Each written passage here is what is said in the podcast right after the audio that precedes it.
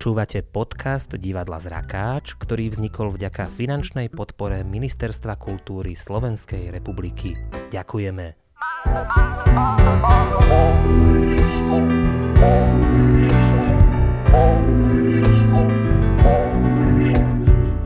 Červená, žltá, oranžová, zelená, modrá, indigová, fialová. Toto je poradie farieb, ktoré mi utkvelo ešte kedysi z hodín fyziky a pritom som si uvedomil, že vlastne fyzika bola pre mňa niečím ako hviezdoslavou Kubín alebo možno pamäťové cvičenie. Pekne som vedel odrecitovať všetky tie látky, ale to bolo tak asi všetko. Už len názov toho predmetu ma vždy odpudzoval tou svojou cudzosťou. Počul som, že po slovensky sa vraj fyzika povie silospit tak možno to by ma vedelo viac k tomu prilákať. No ale prilákať dokáže aj k tomuto nezaživnému predmetu náš dnešný host Samuel Kováčik alias Vedátor, ktorého vítame. Dobrý deň. Dobrý deň. Alebo ahoj. Ahojte. Ahoj. My dvaja sme tu ako moderátori, Stanislav Sokol, takisto fyzik, vyštudovaný, čiže o chvíľu to bude taká menšia teória veľkého tresku. Budú sa tu rozprávať o svetle, o zraku a o niečom, čo by mohlo súvisieť aj s nevidiacimi, ale a zároveň aj s fyzikou. A ja budem viac menej pozorne počúvať a keby už to bolo veľmi kritické, či už z časového hľadiska alebo z hľadiska zrozumiteľnosti, tak dám taký zvukový signál, možno, že dám ho aj trošku hlasnejšie, aby ho aj bolo počuť. Čiže e, ozve sa zvučka, že prosím vás, Áno, trošku stopníme a dovysvetlíme a vráťme sa k preberanému učivu. Takže ja už dávam slovo najprv Samovi. Samozrejme, že sme radi, že počúvate náš podcast, ale zrejme by sme boli radi, aj keď by ste si zapli vedátora. Takže Samo, predstav nám, e, čomu sa venuješ už niekoľko rokov vo svojom podcaste. Fúha, uh, ťažko to zhrnúť, lebo my máme v podstate spolu s Jozefom vedatorský podcast, kde sa rozprávame prakticky o hocičom, čo nás zaujíme uh, zo sveta vedy Takže snažíme sa mať úplne rôznorodé témy. Ja neviem, nedávno sme mali o tom, že či môžu pršať zvieratá napríklad. Tu sú také, také známe, známe legendy o tom kolujú a že či na tom je nejaký fyzikálny základ. O čiernych dierach sa rozprávame, o vesmíre, o fyzike, o fyzike prílivov napríklad. Čiže snažíme sa to mať úplne že rôznorodé, aby si tam každý našiel niečo. Znie to veľmi zaujímavé. A o zraku ste už niekedy hovorili? Alebo o svetle asi áno, to je taká fyzikálna známa veličina. Mali sme niekoľko epizód. Napríklad sme mali o okuliaroch na farbosleposť, že ako môžu fungovať, aj keď teda správnejšie by to malo byť na farbomilnosť. Takže sme vlastne vysvetľovali, že aká je tá fyzika za tým a či vlastne niečo takéto môže fungovať, lebo tiež na prvý vypočtite, keď sa človek dozvie o takýchto okuliároch, tak má pocit, že to je taký marketingový podvod a prekvapivo môžu naozaj fungovať. Tak to svetlo tu bude dôležité. Čiže Slavko, prosím ťa, šijem si na seba a aj na vás budú, ale mm, vysvetlí nám, čo si si pripravil teda na úvod, na také zahriatie. Keď tak občas počúvam rôzne podcasty a stalo sa mi to aj pri tých uh, tvojich samo, tak mám pocit, že niekedy vysloviť, uh, alebo teda vysvetliť nejakú fyzikálnu zapeklitosť je jednoduchšie ako správne vyslo- vysloviť cudzoznejúce meno nejakého bádateľa. A tak som si povedal, že Uh, privoďme si takúto situáciu aj, aj tu z Rakaste a zoberme si slovíčko svetlo, ktorému sa dnes ešte budeme určite venovať a povedzme si ho v nejakých cudzích exotických jazykoch, že ako sa to svetlo povie inak ako po slovensky.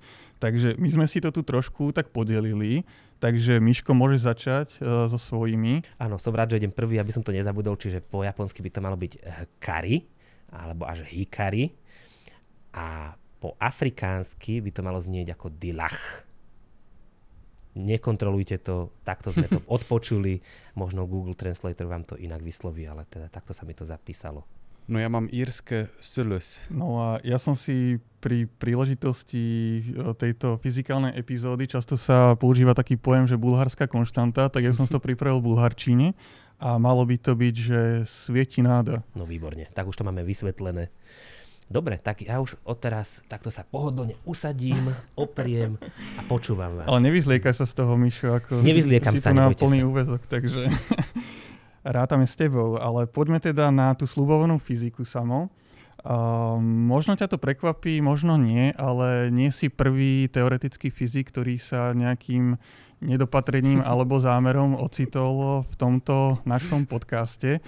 A pred tebou v prvých epizódach tu bol pán Branislav Mamojka. On je dlhoročný predseda Únie nevidiaci a slabozrakých Slovenska. Je to úplne nevidiaci pán a on svoju pracovnú kariéru začínal, prosím, pekne na Slovenskej akadémii vied ako teoretický fyzik, ktorú aj vyštudoval, teoretickú fyziku. A, ale teda s ním sme sa venovali iným témam, ale chcem sa teba spýtať, e, či ty náhodou nepoznáš nejakého nevidiaceho alebo e, slabozrakého vedca, prípadne či niekto v tvojom okolí má problém so zrakom? Prekvapivo nie. Rozmýšľal som dosť dlho nad tým. Naozaj, že z tých, čo poznám, tak ani jeden nesplňa tieto kritéria. Čo dokonca pre mňa príde strašne obdivuhodné, že niekto dokáže robiť fyziku a, alebo vedu dokonca celkovo, keď má problémy so zrakom, lebo minimálne moja náplň práce je z veľkej časti čítať obrovské množstvo textu, ktorý je predkaný rovnicami, takže neviem si predstaviť, ako by som to dokázal, takže veľmi obdivuhodné. Áno a práve Slavko je aj takýmto prípadom, že toho zraku má menej a tiež je fyzik pôvodom, teda pôvodným tak, povolaním. Pôvodom, od, od ktorého som sa pobral trošku, trošku ďalej, ale toto bola taká úvodná otázočka a teraz um, a poďme teda k tomu zraku. Je to jeden z piatich zmyslov a skúsme si o ňom niečo povedať po tej fyzikálnej stránke. Vedel by si nám povedať, čo sa skrýva pod tou kapotou zraku? No ono je to v niečom strašne zaujímavé, lebo človek v podstate vyštuduje fyziku a zistí, že sa tam prakticky nič nedozvie o, o farbách a o takýchto veciach, na ktoré sme zvyknutí, čo máme pocit, že by mali vo fyzike hrať úplný prím, že to sú také tie najdôležitejšie veci, lebo pravdepodobne najviac informácií okol, o okolitom svete príjmame pomocou svetla. Takže človek ide študovať fyziku a čaká, že kedy to príde a kedy sa naučí, že aký je vlastne ten fyzikálny rozdiel medzi červenou a modrou. A jediný, kde sa to tak myhne, je, že študujeme elektromagnetické žiarenie. Povieme si, že elektromagnetické žiarenie môže mať rôzne vlnové dĺžky a niektoré vlnové dĺžky odpovedajú napríklad modrej farbe, iné červenej a tý, týmto, je, týmto je farba na fyzike vybavená. Čo človeku absolútne nevysvetlí, že ako vlastne vzniká dojem červenej farby, modrej farby a podobne, že kde sa vlastne z elektromagnetickou vlnenie nejakej vlnovej dĺžky stane konkrétny vnem farby. Tento príbeh má dve dôležité časti. Prvá je niečo, čo sa ešte naučia fyzici a to je teda, že Nielenže svetlo má rôzne vlnové dĺžky, ale majú rôzne energie. Že niektoré svetlo má vysoké energie, napríklad ultrafialové, niektoré má nízke energie, napríklad rádiové vlny. No a druhá časť príboje, že čo sa vlastne deje s tým svetlom, keď vôjde do oka. Akože všetci sme zvyknutí, že nejako sa nám tam presmeruje, nejako sa nám tam zaostrí, to sú také tie optické vlastnosti svetla ale tiež nevysvetľujú, že ako vlastne vznikne dojem farby. Toto je skôr len také, že ako sa obraz zaostri, ako vznikne, neviem, dojem hĺbky a podobne. No a farba sa z toho stane až za pomoci mozgu. Že my máme vlastne tri typy svetlocitlivých buniek, ktoré sú citlivé na niektoré konkrétne vlnové dĺžky. Nepamätám si presné hodnoty, ale je to myslím si, že okolo 400, 570 a niekde okolo 700 alebo tak proste, že tri je relatívne blízke a teda v nanometroch udané ktoré vlastne fungujú tak, že uh, keď narazí svetlo na takúto bunku, tak tá bunka pošle do mozgu pípnutie, že zachytila som. A jediné, čo zase mozog robí, je, že mozog je naučený, že tak z týchto káblikov, káblik, káblik je fyzikálny terminus technicus pre nervové spojenie, takže z týchto káblikov k nám prichádza, prichádzajú pípnutia a mozog sa naučí týmto pípnutiam alebo týmto nervovým vzruchom priradiť farby v rámci nejakej interpretácie. Čiže fyzika v podstate končí v momente, kedy sa elektromagnetické žiarenie zmení na nervový signál a vtedy preberá biológia a, a neurológia a prípadne možno biochémia uh, takú tú, tú vysvetľovaciu dominanciu a začína opisovať, čo sa tam vlastne deje. A tomuto už ja nerozumiem, že ako sa z toho signálu stane, stane to, čo vnímame ako obraz. Takže moja fyzikálna práca končí z toho, že stane sa z toho pipnutie a ešte čo by mohlo človeka zaujať je, že vlastne keď som povedal, že máme tri typy svetlocitlivých buniek, prečo vlastne vidíme v princípe až milióny farieb, alebo v podstate, že spojité spektrum, čo vychádza z takej finty, ktorú tiež v podstate využíva mozog, že on s pomerou farieb vie určiť, aká konkrétna farba to ide. Čiže napríklad, keď rovnako často mu prichádza signál z modrej a zo zelenej, tak vie, že je to niečo medzi. A keď je to, že 90% modrá a 10% zelená, tak niekde sa mu to tak akože postupne, postupne mení s pomerou tých troch farieb. Čiže fyzika končí naozaj len v tom, že tri typy pípnutí a mozog potom preberá velenie a z tohto spraví celý dojem, dojem obrazu. Áno, tak ja len pripomeniem aj otázku, lebo odpoveď bola hm. vyčerpávajúca. Hm. Slavo sa vlastne pýtal, ako to, že vidíme z fyzikálneho hľadiska. Takže e, takto si nám to objasnil. Ja by som sa ešte pozrel na to oko a na jeho rozmery. Lebo ja si tak spomínam na nejaké cvičenia, kde sme rozoberali takú celkom vtipnú vec, že ako by to vyzeralo s rozmermi nášho oka, keby sme nevideli vďaka viditeľnému svetlu, teda tomu intervalu mm, tých, myslím, že 400 až 700 na, nanometrov. Ceca, hej. A hej, približne.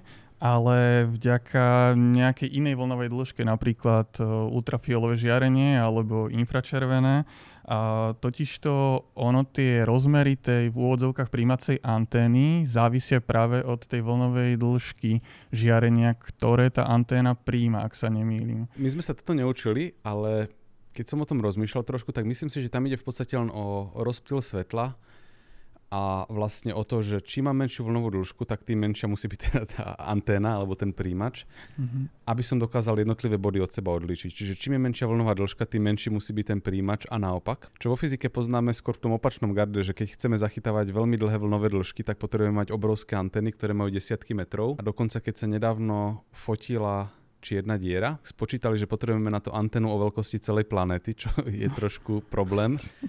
Ale zistilo sa, že sa to vlastne dá obísť tým, že porozkladáme po celej planete satel- satelity antény a pospájame ich dokopy šikovným spôsobom. Takže toto isté by v princípe možno mohlo fungovať aj s tým okom, že keby sme vlastne potrebovali zachytávať oveľa väčšie vlnové dĺžky, tak by sme možno mali len viacej očí rozložených po celom tele uh-huh. ktoré by sa dobre poprepájali. Akože asi by to bolo smiešne, ale možno sú niekde mimozemšťania, čo fungujú takýmto spôsobom. A neviem, či s týmto súvisí aj tá otázka videnia zvierat, že keď povedzme e, zvieratá, tak určite majú inak uspôsobené tie oči, tak aj, aj vidia inak, tiež možno zachytávajú iné vlnové dĺžky, tak ako pri zvuku, že pes počuje aj ultrazvuk, tak aj s tým svetlom je to u nich trošku inak ako u nás. To určite áno. Minimálne ja som povedal, že my máme tri typy svetlo citlivých buniek, sú zvieratá, ktoré majú 10, akože nejaké typy, teraz neviem, či sa to správne volá, že kreveta, ale niečo veľmi blízke krevete, čo akože človek má pocit, že toto je možno na nich aj trošku plýtvanie, že aby mali 10 rôznych. A naopak zase no, viem, že orly sú citlivé na ultrafialové svetlo, lebo pomocou toho stopujú o, moč nevinnej myšky, ktorá niekde si myslí, že Aha. tam behá a necháva za sebou takú jasnú stopu, pre, teda pre orly, pre nás nie. A potom sú zvieratá, ktoré to zase majú opačným smerom posunuté, že sú zvieratá, ktoré dokážu zachytávať infračervené žiarenie, ale pravdepodobne nie pomocou očí, no ale napríklad pomocou nosu. Uh-huh. Mám pocit, že hady zachytávajú uh, infračervené žiarenie pomocou takých nosných dutín alebo niečo takého, to, že funguje to tam na trošku inom princípe, že nie je to len také, že funkčnejšie oko, ale že už aj iné orgány sa začnú zapájať. Uh-huh. A v podstate my sme aj zvyknutí, že my dokážeme zachytiť aj pokožkou svetelné žiarenie, že keď som na slnku, tak cítim, že ma to tam hreje. Či vlastne cítim aj taký ten hrejvý efekt. Čiže nie je to len také, že by sme boli aj my odkazení len na tie oči. Uh-huh. V podstate dosilné svetlo viem zachytiť aj kožou. Áno, veď často nám nevidiacim je zdôrazňované, že vidieť sa dá aj srdcom, takže Takže nie je to stratené. No, Slavko. Takzvané to kardiovidenie. Neviem, či by to v autoškole prešlo, alebo teda na kontrole. Hovorí sa, že svet a vesmír, pokým sme ho objavovali iba týmto viditeľným svetlom a našim zrakom, tak ako by sme ho objavovali iba cez akúsi pomyselnú kľúčovú dierku. Uh-huh. A škála tých vlnení, ktoré dnes využívame na, na objavovanie sveta okolo nás, je, je podstatne širšia. Tak ak um, viditeľné svetlo prirovnáme k tej kľúčovej dierke, tak potom aké široké sú tie dvere elektromagnetického žiarenia, ktoré dnes dokážeme využiť na bádanie? Oproti tej kľúčovej dierke ten zbytok je, že celý svet.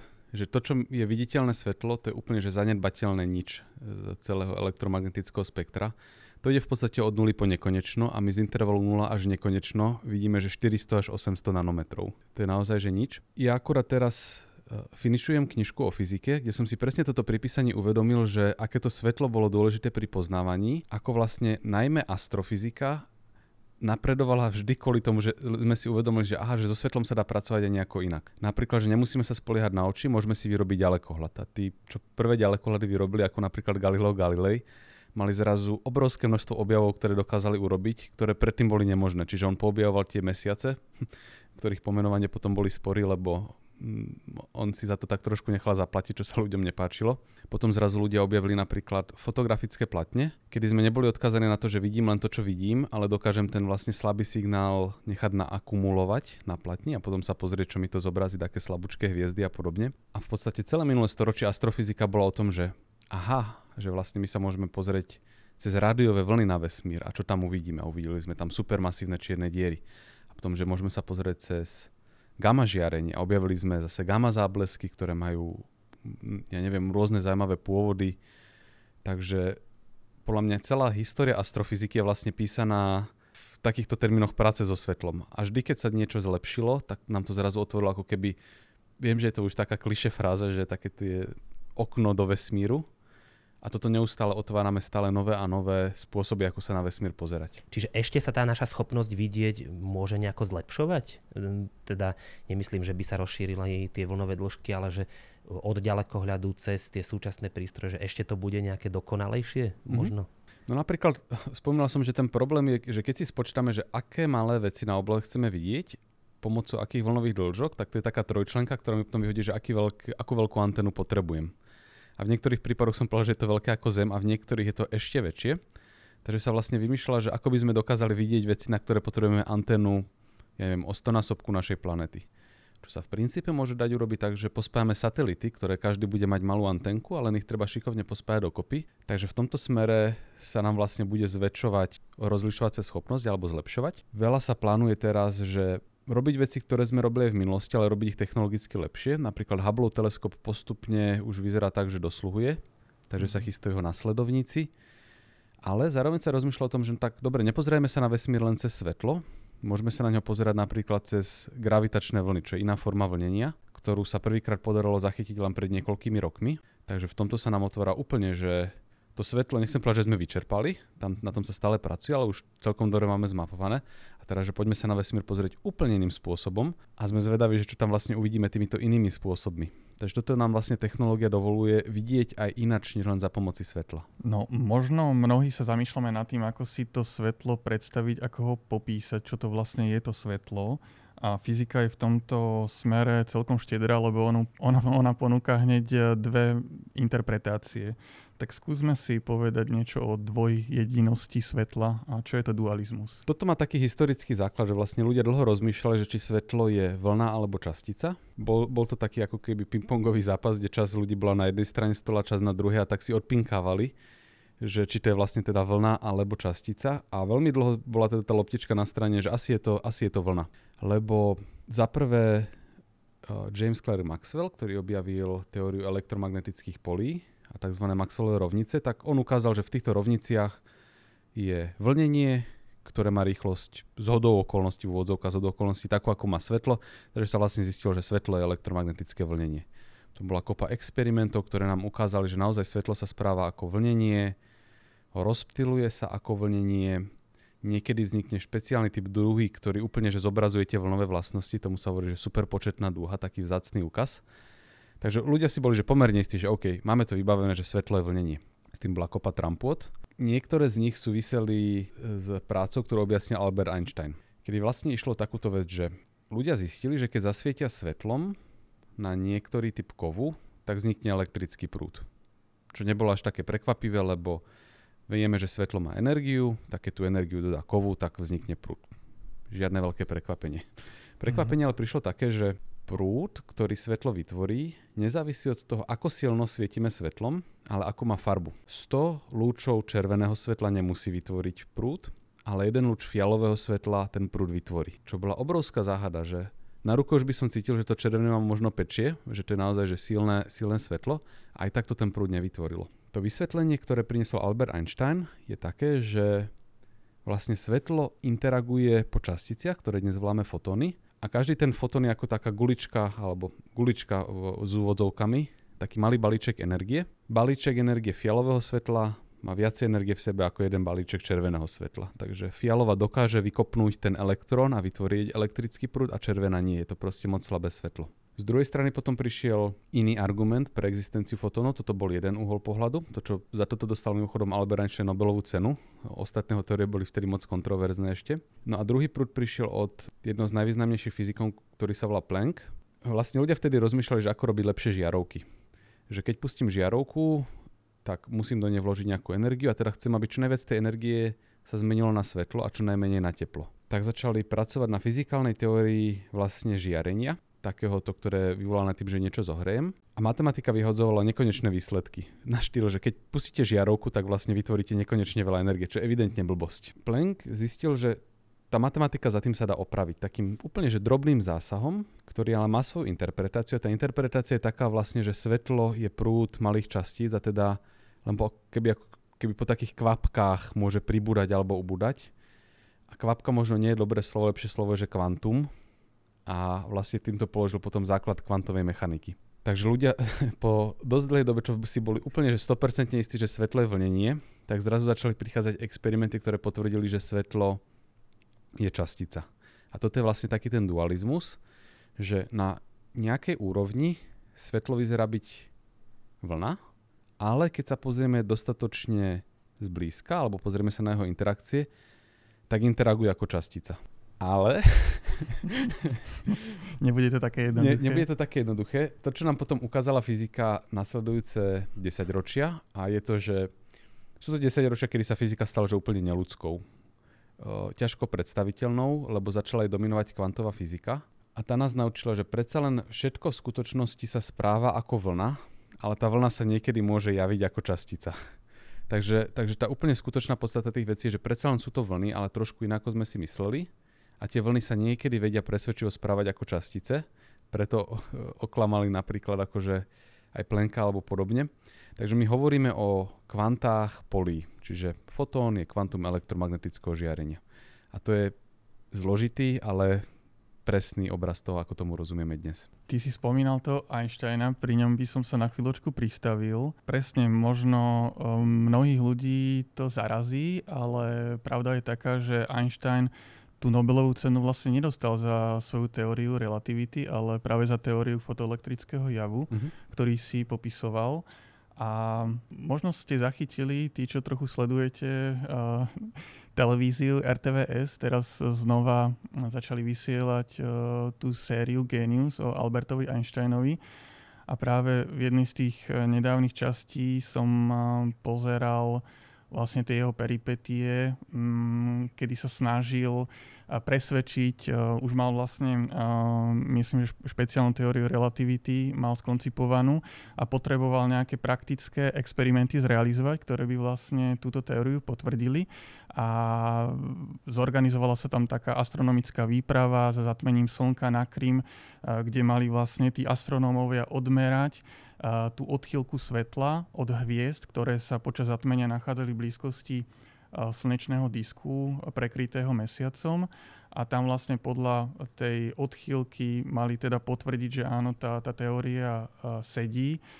No a toto je vlastne uh, niečo, s čím sa stretávame dnes už pomerne bežne. Vlastne to, že to svetlo sa nejako láme okolo tých uh, veľkých gravitačných objektov a dokonca existuje niečo ako gravitačné šošovky. Mm-hmm. A že vedel by si nám toto nejak priblížiť alebo možno povedať, že, že na čo sa to dá využiť, lebo určite máme aj mnohých uh, slabozrakých uh, poslucháčov a teda mm, gravitačná šošovka to celkom zaujíma, že či by sa to nedalo využiť aj tu o, v našej komunite. Akože také gravitačné lupy a podobne? No niečo také, že pozriem sa na oblohu a vidím to tam všetko zväčšené, lebo však o, tie objekty sú tam malé, ja som s tým vždycky bojoval, že tie hviezdičky, to čo druhý videl, tak ja som tam uvidel až po, nejako, po nejakých 5 minútach rozpozerávania sa Takže že čo to je vlastne za princíp? Plné vysvetlenie vychádza z Einsteinovej všeobecnej teórie relativity, ktorá nám hovorí, že hmota zakrivuje časopriestor a keď sa teda svetlo šíri v zakrivenom časopriestore, tak ohne svoju dráhu. No, no, že sa zalomí. Čiže napríklad som mať dva lúče, ktoré boli rovnobežné, obletia hmotný objekt a potom už nebudú rovnobežné, budú napríklad e, k sebe prichýlené. Trošku sa to dá predstaviť tak, že aj Zem, keby obletelo nejaké teleso, napríklad, že dve družice, ktoré by bo- leteli rovnobežne obleteli by Zem, tak gravitácia Zeme by ich trošku nasmerovala bližšie k sebe. Čiže trošku sa tam dá rozmýšľať týmto spôsobom. Je to zložitejšie v tom zakrivenom časopriestore. Ale toto je vlastne áno, efekt, ktorý si Einstein uvedomil pomerne rýchlo. Jeden z takých tých prvých dvoch testov jeho teórie. Druhým bolo vysvetlenie precesie perihelia Merkúra, že ako sa pomalinky stáča dráha Merkúru. No a toto vlastne naozaj išlo o to, že lúče, ktoré k nám prichádzajú zo vzdialených hviezd, keď obletia Slnko, tak sa mierne ohnú. Čo je za bežných podmienok problém vidieť, lebo hoci kto sa snažil hľadať hviezdy na práve poludne, tak ak, ne, ak nebol akurát na severnom alebo južnom pole, tak zistil, že nič nevidí, lebo proste slnko tam zavadzia v úvodzovkách. Ale keď príde zatmenie slnka, niečo nám to slnko odtieni, tak si môžeme všimnúť aj počas dňa tie hviezdy, ktoré sú blízko neho. A naozaj, že reálne sa stane, že tie hviezdy sa zdanlivo posunú na oblohe. Takže v podstate, že pozriem sa, kde sú tie, ako sú tie hviezdy rozložené v noci, potom sa na ne pozeralo počas zatmenia a reálne sa naozaj posunuli. A pri slnku je ten efekt relatívne slabý, takže to vidíme len na tých lúčoch, ktoré naozaj že lízli to slnko. Keď sú ale objekty dosť ťažké, napríklad ide o celú galaxiu, tak to dokáže serióznejšie zašošovkovať lúče, ktoré nemusia až tak tesne obletieť tú galaxiu. Takže praxi to vyzerá tak, že máme taký vzdialený zdroj svetla, povedzme, že 2 milióny svetelných rokov od nás a na polceste sa nachádza niečo ťažké, napríklad, že galaxia. No a to, čo urobí tá galaxia, je, že dva lúče, ktoré, alebo aj viacej lúčov, ktoré obchádzajú tú galaxiu, tak tá galaxia tak zašešovkuje smere na nás. Takže my napríklad môžeme vidieť ten pôvodný zdroj zosilnený, alebo v niektorých prípadoch ho môžeme vidieť viackrát. Alebo teraz napríklad sa rozmýšľa o tom, že možno sme objavili takú veľmi zvláštnu čiernu dieru, a objavilo sa akože na základe toho, že ako keby ten istý signál zaznamenaný dvakrát, ale s malým odstupom. Že prvýkrát to došlo ako keby priamo k nám a druhýkrát nám to zašošovkovala tá čierna diera a ten druhý signál došiel teda trošku neskôr ako ten prvý. Takže naozaj mm-hmm. toto funguje ako, také, ako taká lupa, ktorá mm-hmm. vo mhm. vesmíre a ktorá keď je vhodne nasmerovaná, tak nám dokáže zosilniť vzdialený signál. To je prvé využitie. Druhé využitie je také, že z toho, ako táto lupa funguje, ako veľmi šošovkuje, ju vlastne vieme odvážiť. Ja som povedal, že keď vložíme hmotu do časopriestoru, tak sa zakriví a čím viac je tam hmoty, tým väčšie zakrivenie. Takže jedno využitie pre astrofyziku je, že naozaj ako lupa, ale druhé, že vlastne to je ako váha. Uh-huh, nám odváži uh-huh. nám to ten objekt, ktorý robí to šošovkovanie. Uh-huh. A napríklad, keď skúmame tmavú hmotu, ktorá vyzerá byť prakticky neviditeľná, tak jej váženie často prebieha pomocou toho, že len vidíme, aký šošovkový efekt má. No, tak to je zaujímavé, takže na budúce prídem do optiky a vypýtam si okuliare, ktoré zároveň majú funkciu aj váh a pozrú na mňa, že z ktorej planety som, som priletel. A, a takisto, vlastne ako si spomínal, že tá šošovka má aj ten efekt toho a, akoby rozdvojenia alebo z niekoľkonásobenia toho objektu, tak to mi tiež prípada ako nejak, ja, nejaká zraková porucha, že proste človek niekedy vidí dvojmo, trojmo, mm-hmm. takže v podstate aj vo vesmíre mm-hmm. máme niečo takéto. No, tak, tak. A, bavili sme sa tu o Einsteinovej teórii. On v podstate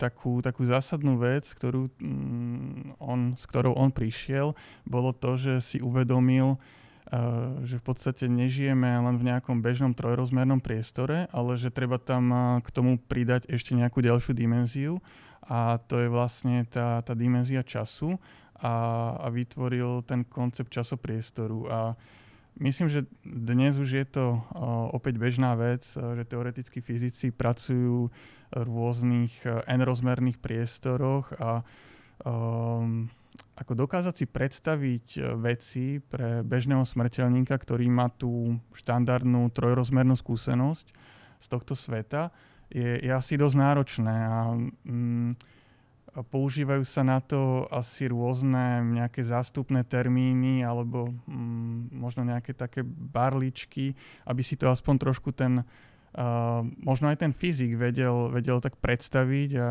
a ošahať, že, že čo sa tam asi deje a preskúmať to celé.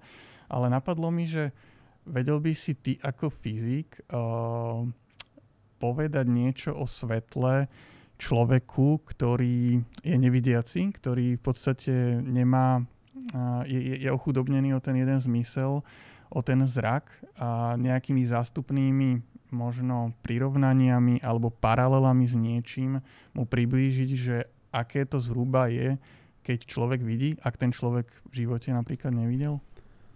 No toto ja ani omylom nedokážem, ale čiastočne to dokáže každý človek sám za seba, lebo je taká dobre známa vec, že keď jeden zmysel strátime, tak iné sa zosilnejú a to nielen také, že, že sa to hovorí, ale naozaj uh, neurologický výskum ukázal, že napríklad ľudia, ktorí stratia zrak, tak sa im, akože vôdzok, ja to tak neodborne volám, že sa im predratuje mozog, ale vlastne, že tie časti, ktoré by príjmali signál z očí, tak sa viacej prepoja napríklad so, zlu, so sluchovými centrami.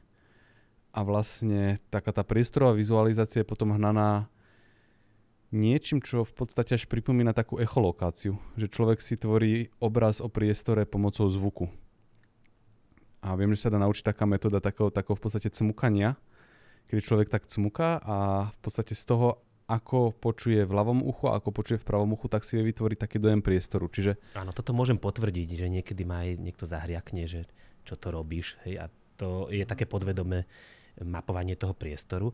Inak keď ste spomenuli tú echolokáciu, tomu by si sa mohol e, Slavko teda aj samo povenovať, lebo to naozaj nevidiaci využívajú mm-hmm. aj pri priestorovej orientácii. Spomínali ste tam nejaké netopiere, to ma zaujalo, keďže náš mládežnícky klub sa tak kedysi volal. Tak... No presne, tá echolokácia, ja som dokonca počúval alebo čítal rozhovor s nejakým nevidiacím, ktorý využíval práve echolokáciu a keď bol ešte malý, tak on si to nevedel celkom vysvetliť, lebo jemu sa zdalo, že napriek tomu, že nevidí, tak ako keby ten priestor nejakým spôsobom vníma a on si teda myslel, že, že vidí niečím iným ako očami, alebo proste tak nejako detsky si to interpretoval.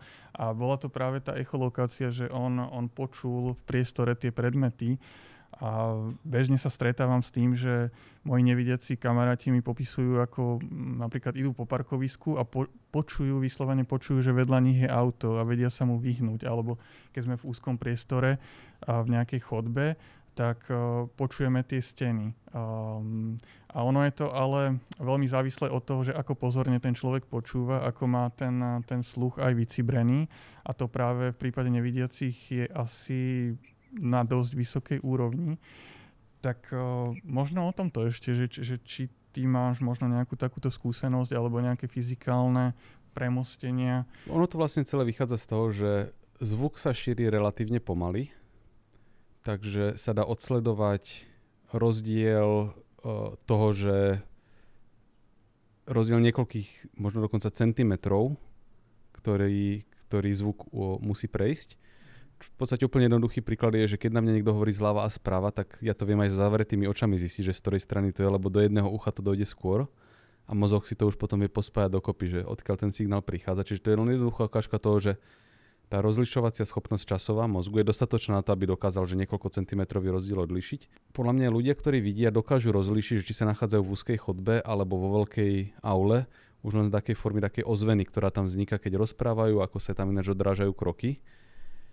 A mám pocit, že toto už je základ aj takej ľudskej naučnej echolokácie, ktorá potom sa dá vycibriť tým, že ja som si k tomuto pozeral videa, že čo ľudia dokážu že rozlišiť, že typ materiálu, že či to je niečo hladké alebo niečo štrukturované, čo v podstate dáva zmysel, lebo keď tak cmuknem, tak tým vlastne vyšlem taký veľmi krátky signál, ktorý keď sa vráti ako krátky signál, tak to znamená, že sa odrazilo od niečoho hladkého. Ale keď sa vráti taký, taký rozšumený, natiahnutý, tak to muselo byť niečo členitejšie, zároveň z toho, kedy sa vrátil, tak ten mozog si vie dať dokopy, že koľko vlastne bol na ceste až či sa odrazil meter odo mňa alebo 5 metrov. A aj to využívaš niekedy, že predsa len možno v nejakom prítmi, že hoci si vidiaci, ale analýzuješ, si.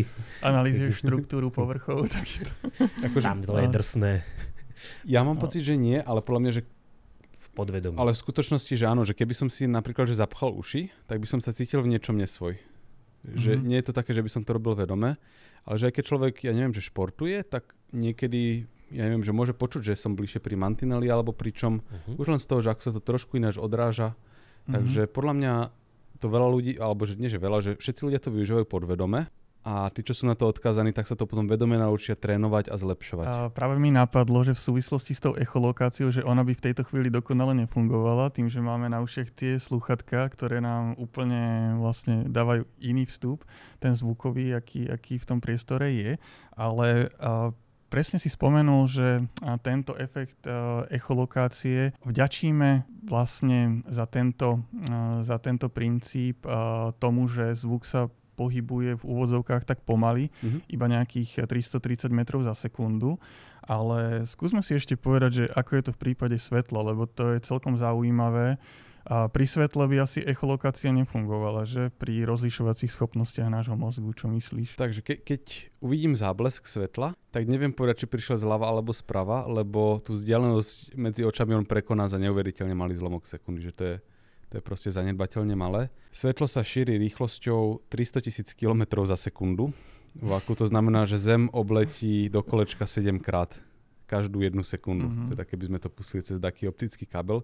S tým, že toto je teda rýchlo svetla vo vaku a v hociakom materiáli je to potom trošku pomalšie. Čiže e, vzduch je to ešte prakticky, tých 300 tisíc, trošku menej, ale napríklad voda, alebo sklo, je to tak dve tretiny z toho, čiže 200 tisíc km za sekundu. Čiže aj cez ten optický kábel by to išlo asi trošku pomalšie.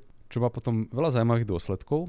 Napríklad, že sa svetlo láme. Má to veľa vysvetlení. Jeden z nich je, že Fermatov princíp, že svetlo sa pohybuje po takej dráhe, aby z bodu A do bodu B došlo za najkračší možný čas. Teraz je leto, ľudia sa kúpu a vedia, že keď sa niekto začne topiť, tak pre plavčíka nie je najkračšia cesta rovná čiara, ale mm-hmm. dobehnúť najprv trošku viacej po pláži, lebo rýchlejšie beží a až potom mm-hmm. to tak zalomiť a plávať.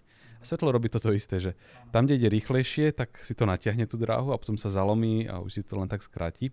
Toto je také, ako keby svetlo niečo plánovalo, ale ono to vychádza len z tých zákonov lomu. A vlastne vďaka tomu, že sa láme, tak máme aj také výmoženosti ako rôzne optické pomôcky, presne, okuliare, presne. lupy a podobne. Že dokážeme to svetlo Aha. zmanipulovať, aby Áno. sa pohybovalo tak ako, tak, ako chceme. Aby pracovalo pre nás. Tak, presne.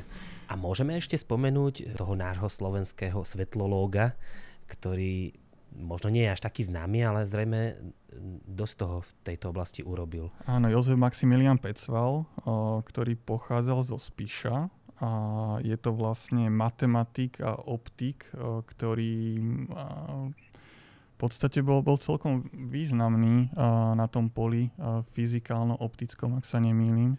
Ja som si k nemu našiel na slovenskej Wikipedii, že zakladateľ modernej optiky, ale na anglickej Wikipedii som nenašiel žiaden záznam, takže toto to by som bral, že, že to je taký, no, že, že miestny, je, miestny najväčší to je, toto by som povedal, že je úplne, ako by som to nazval, nehoráznosť, pretože ak ma pamäť neklame, tak po Pecvalovi je pomenovaný aj kráter na mesiaci, takže to si vyprosím, aby na anglickej Wikipedii o ňom... No, môže Budeme byť, to riešiť. Môže byť, že to, že to meno jeho je ináč zapísané, ako som skúšal. Je to možné. To, toto sa často, uh-huh. čas, často dialo, uh-huh. ale vlastne on, on zase bol, urobil fantastický objav, v podstate to, čo si človek predstaví pod optikou, keď je fyzik, tak to znamená, že pracujem s rovnicami, ktoré sa týkajú optiky, ale on reálne o, aj bol zbehlý v matematike za tým, že diferenciálne rovnice, kalkulus a podobne, ale zároveň bol aj remeselne zdatný, že on vedel, neviem, ak sa to správne volá, že brúsiť alebo leštiť čošovky, že on ich vedel vytvárať a dokázal urobiť takú dobrú šošovku, že mám pocit, že fotoaparáty alebo ich schopnosti sa že niekoľkonásobne skokovo zlepšili. Mm-hmm. Čo naozaj urobil, že famózne objavy v tejto oblasti,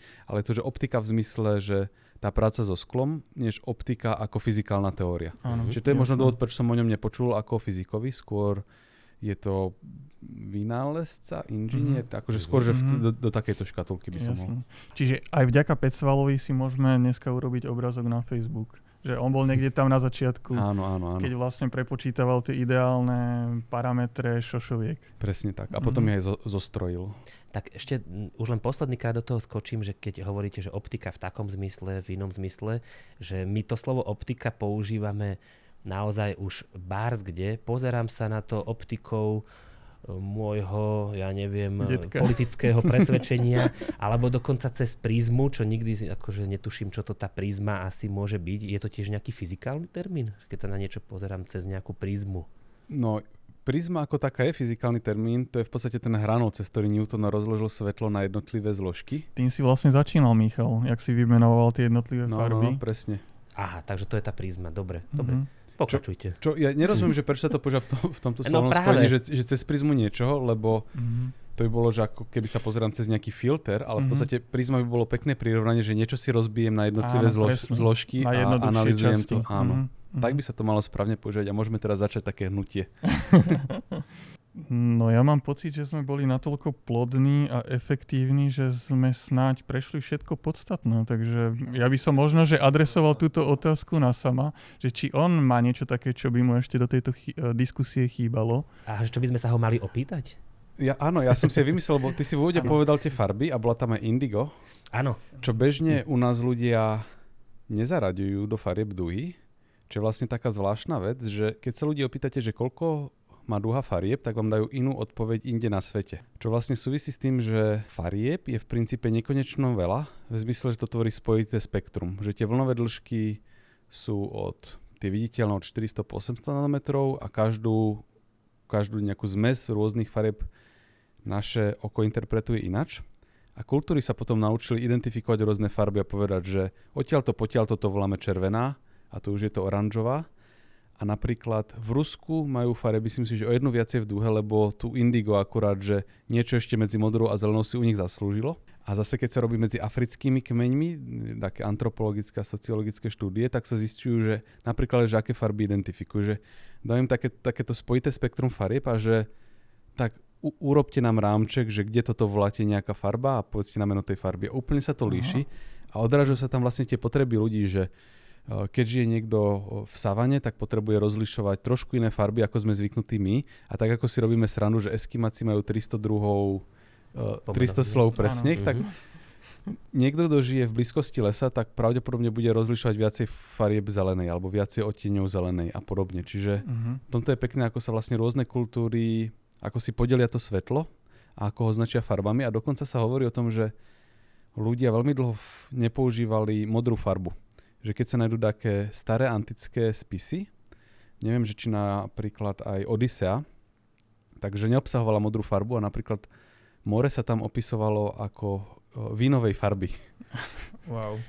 No a ešte Tak- tá klasika, čo sa stále opakuje, že ženy, muži, že muži vnímajú oveľa menej tých odtieňov, ale tak to už asi neviem, či súvisí s fyzikou alebo s čím presne. Čiastočne, hej, lebo povedal som, že my vnímam, máme tri typy svetlocitlivých, ja si vždy pletiem tyčinky a čapiky, preto sa vyhýbam týmto, týmto Telieskam. termínom. Áno, áno, som to v angličtine naučený. No a to vlastne vychádza z toho, že sú tri proteíny, ktoré sú citlivé na rôzne vlnové dĺžky. Proteíny sú zakodované v DNA a DNA občas môže dochádzať k mutácii. A mutácia môže občas spôsobiť, že niektorí ľudia majú 4 typy svetlocitlivých buniek, čom sa hovorí, dúfam, že to ne, neskopmolím, tetrachromázia, ktorá je ale na tom chromozome, že sa častejšie vyskytuje u žien. Čiže naozaj, že ženy majú častejšie, nechcem to nazvať, že porucha, lebo to je vlastne schopnosť lepšie rozlišovať farby, ale zároveň to ešte môže vychádzať aj z tých potrieb, že keď niekto sa v tom často pohybuje, napríklad je grafik alebo grafička, tak sa reálne naučí lepšie rozoznávať farby, lebo ja poviem proste zelenú na hocičo od hrášku po neviem, aké listy, banánovníka a podobne. A niekto sa naučil, že medzi týmto je vlastne 10 rôznych zelených. A toto Mhm. ma u vidiacich fascinuje, že zelená môže byť aj tráva, ale aj pokazená saláma. No. Ďakujem. Tak uh, sme sa tu bavili o tom, že ako počet farieb v dúhe závisí od toho, m, s akým človekom z ktorej časti sveta sa, sa o tom rozprávame. Tak uh, ja si tak vravím, že dneska sme začali uh, epizódu tým, že sme v rôznych jazykoch uh, pomenovali svetlo, tak ak sa tu stretneme niekedy na budúce, tak môžeme pokra- pokračovať tým, že každý si zoberie nejaké farby a povieme si zase nejaké farby v nejakých cudzích jazykoch, napríklad tá indigová v ruštine alebo niečo podobné. Áno, tak ďakujeme Samuel. Veríme, že bude aj nejaké na budúce. Dnes si sa s nami trpezlivo porozprával, tak dúfam, že uh, si niekto klikne aj na tvoj podcast.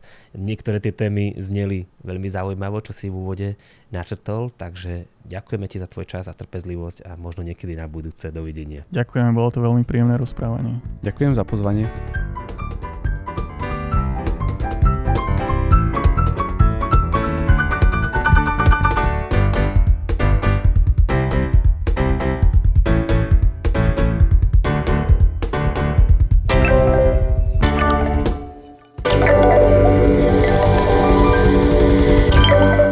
Počúvali ste Zrakast, podcast divadla Zrakáč.